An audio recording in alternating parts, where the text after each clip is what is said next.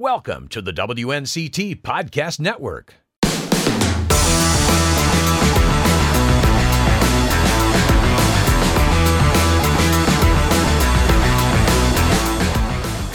Hello again, everyone, and welcome to the latest edition of the People and Places Extra podcast. I'm Ken Watlington. This podcast is a supplement to the weekly People and Places feature you can see every Thursday at 5 o'clock on WNCT 9. And this week we're talking about the month of May being National Foster Care Month. And my latest People and Places feature focused on a husband and wife duo in Greene County who are doing so much for children all across eastern North Carolina, not only with a camp they founded and currently run, but also as foster parents. I had a chance to sit down with Sammy and Desta Hudson out at the Refuge, a huge, sprawling 135 acre complex on the Pitt Greene County line, right there along the Little Contentnea Creek. The Refuge, founded back in 2007, offers a place for kids of all ages and all backgrounds in Eastern North Carolina to get out and have a good time at camp. Camp these days can be quite expensive, but the Hudsons want to make sure that everyone could come out, be together in fellowship, and have a great time there in nature. Where should we start? Talking about this place, the Refuge. Sure. How did it come about? Um, this is a has been a dream. The refuge is really a result of years and years of prayer uh, by a lot of different people from a lot of different areas. It began with a prayer of a lady in Swansboro for about 14 years prior to me finding out about the camp, and uh, and then she one day called and said, "Hey, I wonder if you'd be interested in being on a board of directors to start a camp in Eastern North Carolina that would intentionally reach out to kids who can never afford to go to camp." And after praying for 14 years, I thought maybe I should really listen to what she has to say. And, uh, and so we began that prayer. And about five years later, the Lord provided land for us to build a camp. And, uh, and other folks just came along and joined us. And it's just been this incredible journey. Uh, this is a place of miracles. How important is it to have something for people who may never be able to experience something like this? Well, for us, it, it's an opportunity to provide hope. And um, there's so many kids who just want a little bit of hope. And one of the things that we share with folks, if we can just show a little bit of goodness to a child, it goes a long ways. And, um, and so camp has become a luxury item for a lot of folks, but we don't think it should be. We think it should be accessible to everybody. And so there are certainly children and families that can afford to send their ch- children to camp, and they come but there's those who can't afford that as well. And so we want to make sure that we provide that opportunity uh, for them to come at the same time.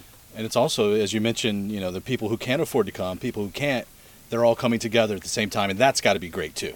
It is, um, and what they begin to realize is they're all um, they all desire the same thing. They they want somebody to love them, to care for them. They want to have fun, but they really want to have hope and uh, and to wake up each day with purpose, just like all of us do.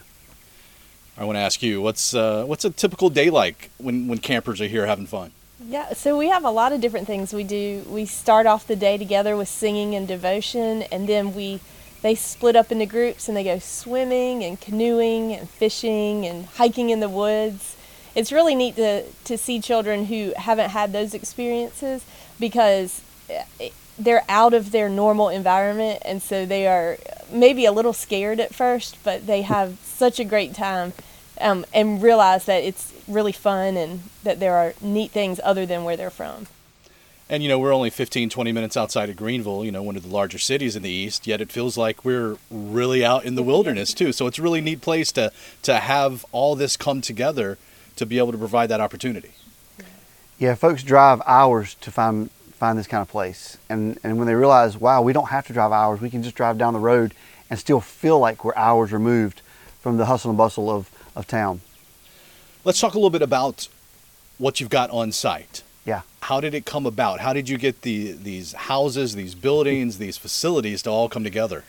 Well, I've, I've learned over the years that when you don't have much, you get creative, and so we we we came up with this idea of moving these old farmhouses out to the camp and having volunteers renovate them, and it was just this incredible opportunity. So instantly, we built built partnerships with churches and businesses who wanted the same thing that we desired to make an impact in the community, um, and they want to come out and and help repair these old homes, and so they're absolutely beautiful. Um, so it's it's really been a great opportunity for us. Uh, to live into our mission, which is to share and model the hope of Jesus, by redoing these old farmhouses and, and restoring uh, what, what used to be great to be great again. What's old is new again. That's right. Now, these farmhouses, they weren't on the property here. How'd you, you, had to move them here from like how far away? Yeah, different places, but uh, several of them are from the county. So some are from three or four miles away. Uh, some are from Ayden. We have uh, one that's from Greenville that, that rolled down the road uh, to us. And so, yes, but there were none here. This was actually the unofficial trash dump of the county.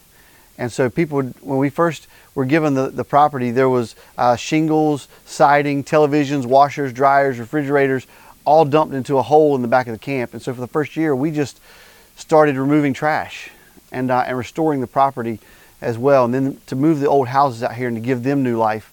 But for us, it really symbolizes the kids that come out here. A, lot of kids are broken, they're, they're, they're hurting, and they've been through a lot. But for us, it's a chance to, not, to, to offer them the hope and the restoration, just like we gave these houses uh, when we bring them out here. That's a good way to look at it. That's that's amazing.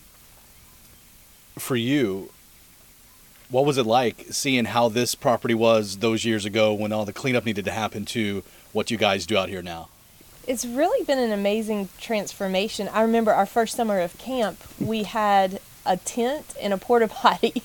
and so as each building comes out here and uh, it gets more and more, you know, just beautiful, it, it I still can't forget those times when, you know, we still just had camp no matter what. I'm sure the kids, even though it was just a tent, they probably loved Yeah. it anyway. Oh, yeah, they did. How many acres do you have? Uh, there's 135 that we're working on right now, and there's uh, some more that are in the works that, that may join our um, our facility. But we still have a lot of development to do out here. Um, right now, we sleep 84 at the camp, uh, on our way to about 200. We're very excited. We have a new chapel that's getting ready to be built, and what's called the Refuge Seed Company as well, which will be our main eating and meeting space. We don't we don't have the money raised for that. That's okay. Um, one of the cool things about the refuge is we've never had a day of debt. We don't owe anything. We, we pray and we wait on the Lord, and the Lord provides what we need as we need it. And, uh, and so each day we wake up and there's uh, something else that the Lord has provided for us. So we're excited about that. Let's take you to your involvement with the Methodist Home for Children. How did that come about? Oh goodness, Uh, there's a lot of layers to that. Uh, uh, for us, as a, in our family, we uh, we met a child here that needed a home, and uh, and after a week of camp, it was the first time we met him at camp. He came and said, uh, "Would you be my dad?" Now that's very humbling. You don't really know a child until you begin to realize that he had no idea what a good dad looked like, um, and so uh, we began to build a relationship with him. We would pick him up on Sundays, go to church with us, uh, go take him to the park or to shoot basketball, and uh, and we built this relationship. Well, it came about one day that he needed a place to stay, and um, and in a matter of hours, we became that home for him.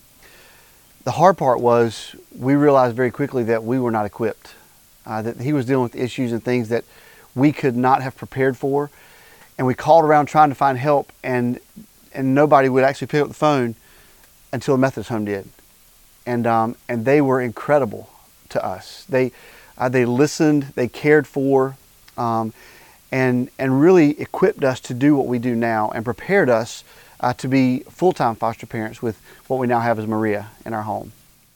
It takes a lot of uh, faith. It takes a lot of patience to to get involved like that. And did you know right away that this is something we want to do? I would say I'm not sure we did. Well, I knew we wanted to help, and and whatever that looked like for the young man, we wanted to be there. But uh, like he said, we realized very quickly that we, you know, we needed help, and but we had done it backwards. Most people get trained and then they place a child in their home, and we had a child in our home and now needed to be trained. So. What would you say to someone watching uh, to maybe take that leap to, to, to become a foster parent and to, and to help out where so many children across our area need that help? I would say if if if they're thinking about it, um, then they should pursue it, but they don't have to do it alone. Uh, the the Methodist Home folks are incredible at teaching you how to handle situations and equipping you. They walk beside you uh, the whole way, so you're never um, out there by yourself trying to take care of a child. They always pick up the phone. Yeah, they always pick up the phone call. in the middle of the night. Um, they're they're there, and so you don't have to do this journey alone. Um, and there, it takes an army. And, and I will say this: if if you feel like you want to participate and can't foster, there are a lot of ways to do that as well. There are a lot of foster families that need support, that need care, that need prayer, and um, and so there are ways to help, even if you don't have a child in your home to participate. There's a lot of financial need. Uh, the Methodist Home encourages every day in training and equipping foster parents to do what they do. And so there's a there's a place for everybody to be a part. We, we've been very blessed, and we think it's a story worth hearing. Uh, but we want folks to realize that there's a great need. There's a lot of Marias um, out there, and we've adopted her into our home now, and it's been the greatest blessing uh, to us and for her. Um, it's not always easy, but the need is great. There are a lot of hurting kids that need a place to say, "This is my home," and um, there's just not a lot of those. There's not enough uh, to go around right now. Let's talk about Marie a little bit. Just in the 30 minutes I've been here, she seems like she's full of energy, smiles a lot, and she's she's running around having a good time. Then it, it seems like she really brings a, a lot into you guys' lives. Oh yeah, she definitely does. She's taught me a lot, a lot of things I can work on. but also, she is very smart young lady, and she loves animals. So, uh, just one new thing that has happened is uh, there is a now big lizard in our house because of her love for animals. So, bearded dragon. If people want to get involved and they want to help the cause, Yeah. how, how can they get in, in touch with you? I think the first thing they should do is come see it, um, and and to to let us meet them. Everybody has gifts, and we have a need for a lot of different gifts here. Whether it's from sitting and fishing with a with with a child, or to helping to redo one of the farmhouses that are out here. If you like to mow grass, we have we have a lot of things that we can participate and and need volunteers for. So uh, call us, come see it, come ride around on the golf cart, and let's show you what God's doing out here in this place. Yeah, there's more ways you can help besides getting out your checkbook, right? That's right. Yes, and there's there's always a child that needs a little bit of goodness, and so if you desire to to show a child a little bit of goodness, there's a place here for you to come help. We have we have an incredible summer season here of nine weeks of camp uh, throughout the summer. We also have weekend retreats and school programs. So there's a lot of things going on here year round, and so. Um, we would love to meet folks who want to get involved. We always look for quality folks for the summer help. We, in fact, we're still looking for a counselor for the summer and a lifeguard. If anybody's interested in doing that, so I really had a great time out at the refuge with the Hudsons, riding around in the golf cart, getting a look at all they have to offer. It's a fantastic place to maybe send your child sometime this summer or in the future. And to learn more about the refuge, you can go to their website. It's ncrefuge.org. And there you can find all the information about their mission, how you can get involved if you like to volunteer or help out monetarily, and of course, ways to get your child or someone you know out there to have a great time. And as for the Methodist Home for Children, it is the month of May, National Foster Care Month, but they're looking for help year round. And you can get more information on the Methodist Home for Children at mhfc.org.